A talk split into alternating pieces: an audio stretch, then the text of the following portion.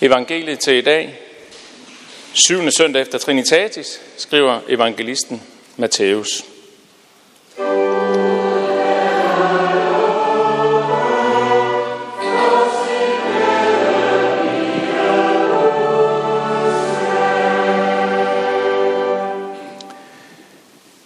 En disciple står ikke over sin mester, og en tjener ikke over sin herre.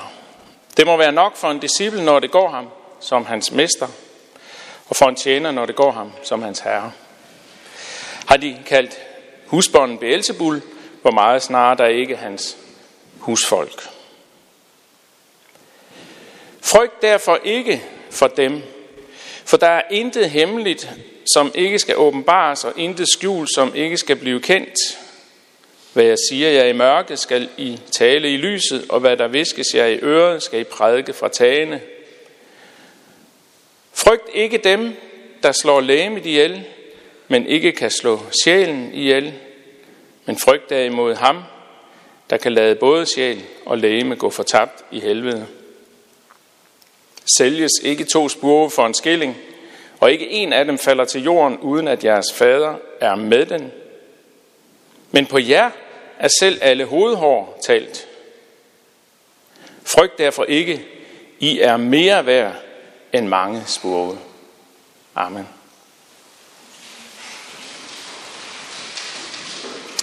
Hellige far, hellig os i din sandhed.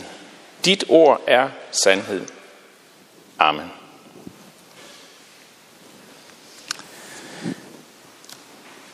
Min første tanke i forhold til teksten her er, at det er, det er voldsomt. De ord, Jesus bruger, og det han siger. Det handler om de kristnes vilkår i verden, og det handler om det modsætningsforhold, der altid vil være mellem Gud og hans fjende, djævlen. Det handler om liv og død. Om evigt liv og evig død. Og derfor er der rigtig meget på spil, som vi også fornemmer i det, Jesus siger. Jeg er overbevist om, at det er det, der er årsagen til, at Jesus bliver så skarp egentlig og så tydelig, som han er her. Han taler om en kamp på liv og død mellem Gud og hans modstander, djævlen. Og kampen står om os. Og Jesus oplevede det jo på sig selv. Satan gjorde alt, hvad han kunne for at stoppe Jesus, for at fælde ham. Han mødte al mulig form for modstand. Jesus blev misforstået. Man forsøgte at lægge fælde for ham. Han blev hånet og spyttet på, og ikke mindst blev han fristet til at bøje af, til at opgive. Han blev pisket, sparket, slået, og til sidst måtte han dø. Korsets smertefulde død, angiveligt som straf for Guds bespottelse. Ham, der selv er Gud. Og vi ved fra Guds ord i skriften, at alt det gjorde han frivilligt, og han gjorde det for os. Han gjorde det for at redde, for at frelse os. Teksten, som vi har læst nu, handler om vilkårene for os, der følger Jesus. Os, der hører ham til, ønsker at være kristne. Vi skal regne med, at det vil gå os som ham, siger han, vi må regne med at komme til at møde forskellige former for uretfærdighed, nederdrægtighed, både åbenlyst og i det skjulte, hån, ringeagt og foragt. Det hører til. Måske endda fysisk forfølgelse, hvor kun fantasien sætter grænser for lidelserne. Sådan som mange kristne oplever det i dag. Som en Jesu disciple, så må vi se det i øjnene, det er det, Jesus siger til os. Vi må regne med at møde det. Hver på vores måde og under skiftende forhold. For en disciple står ikke over sin mester. Og ligesom djævlen forsøgte med alle midler at fælde Jesus, stoppe Jesus, så er han også i dag en levende realitet, og han forsøger at vriste os ud af Guds hånd. Der er altså ingen, ikke grundlag for at forestille sig og regne med, at livet som kristen vil blive noget behageligt, være noget smertefrit. Der er ikke rigtig noget i Bibelen, der peger i den retning, at du vil blive vældigt, anerkendt eller populær, fordi du er kristen.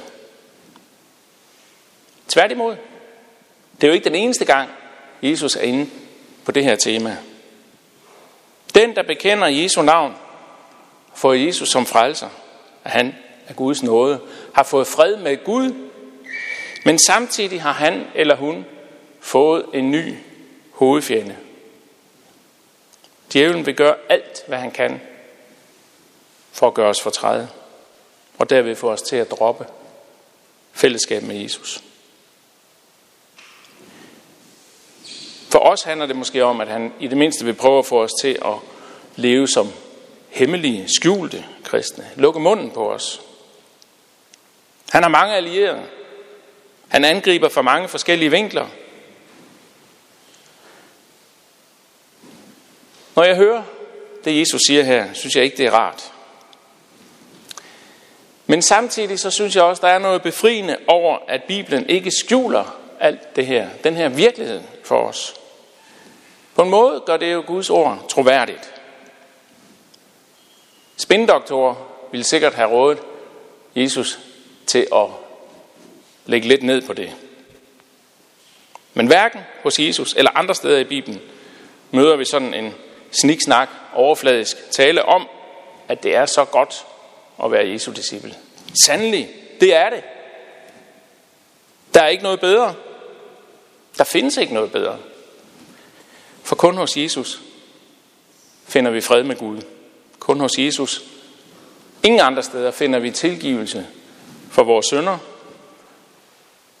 Og ingen andre kan give håb om evigt liv. Kun hos Jesus er der virkelig frihed. Men det gør ikke bare godt her i livet. Det gør også ondt. Men så har Jesus mere at sige til os end det. Det var ligesom den ene halvdel af teksten.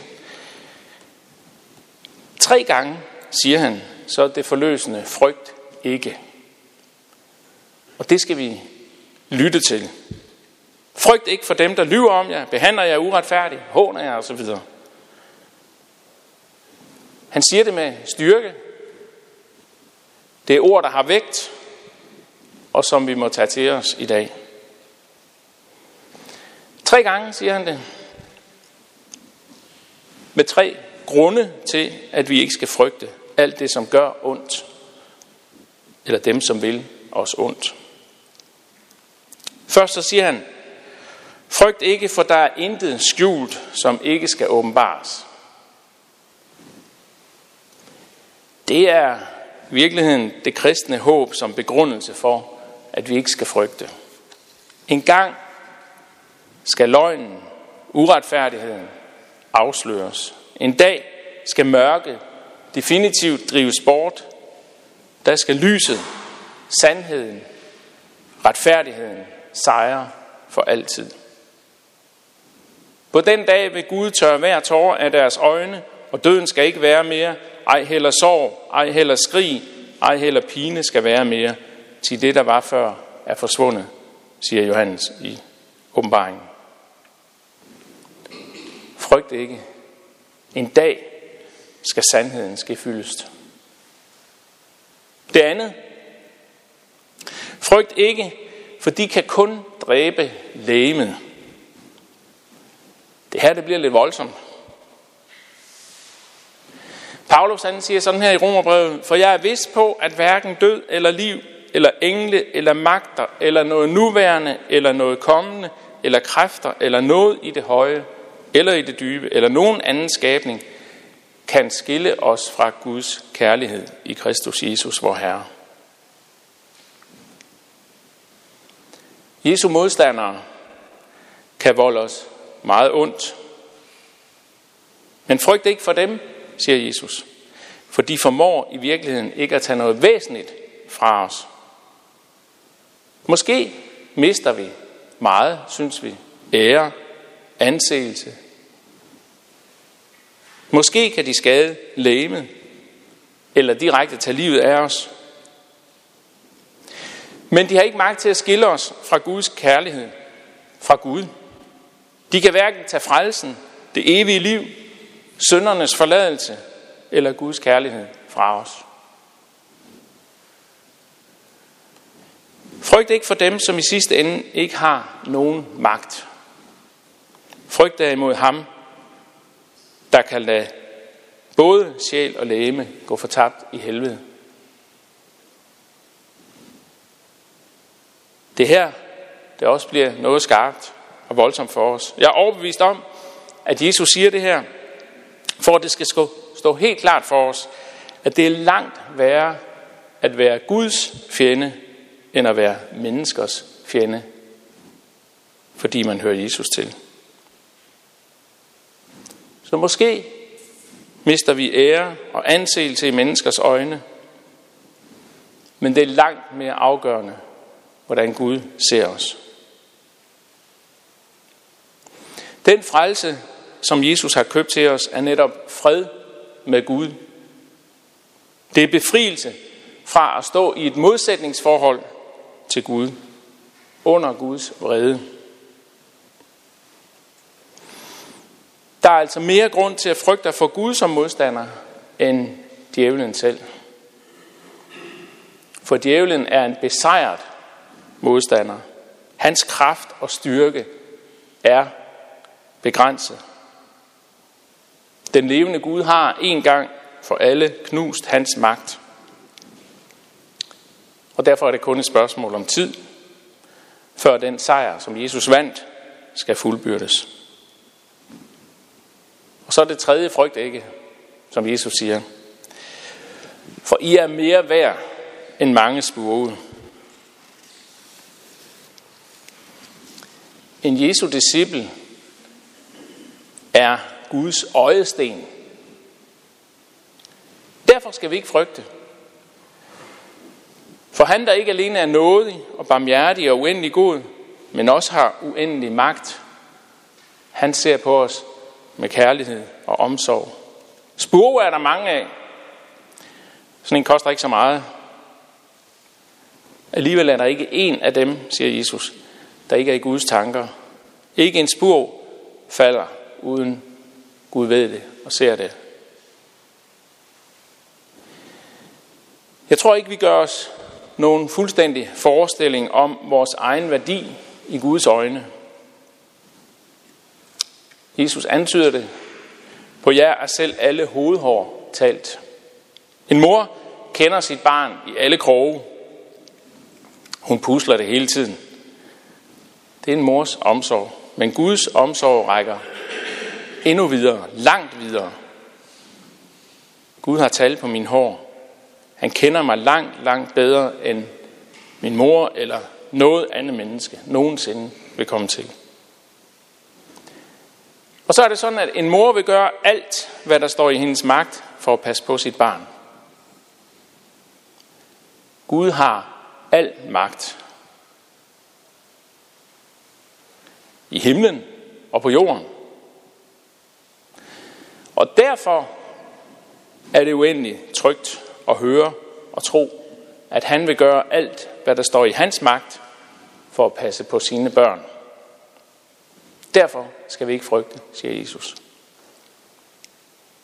Min himmelske far, den levende Gud, kender mig, kender os personligt. Han ved, hvad jeg kan tåle, han ved, hvad jeg har behov for.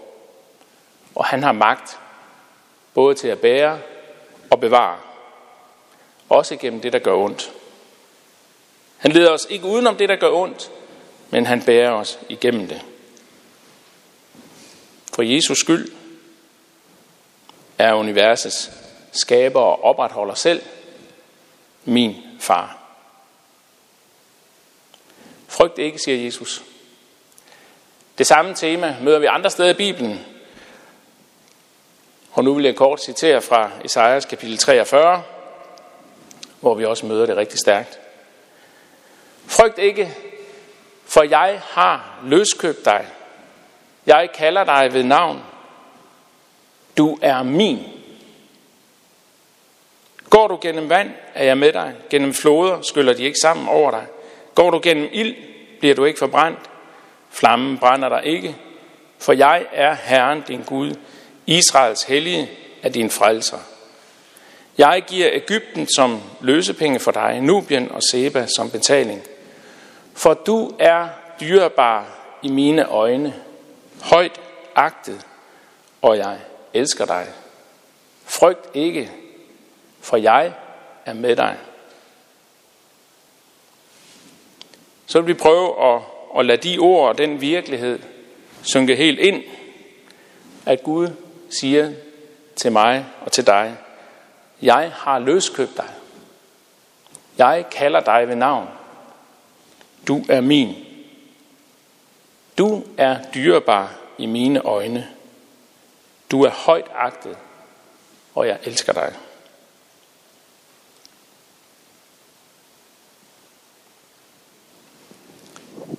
Lov og tak og evig ære være dig, vor Gud, Fader, Søn og Helligånd, du som var og er og bliver en sand treenig Gud, højlovet fra første begyndelse, nu og i al evighed. Amen.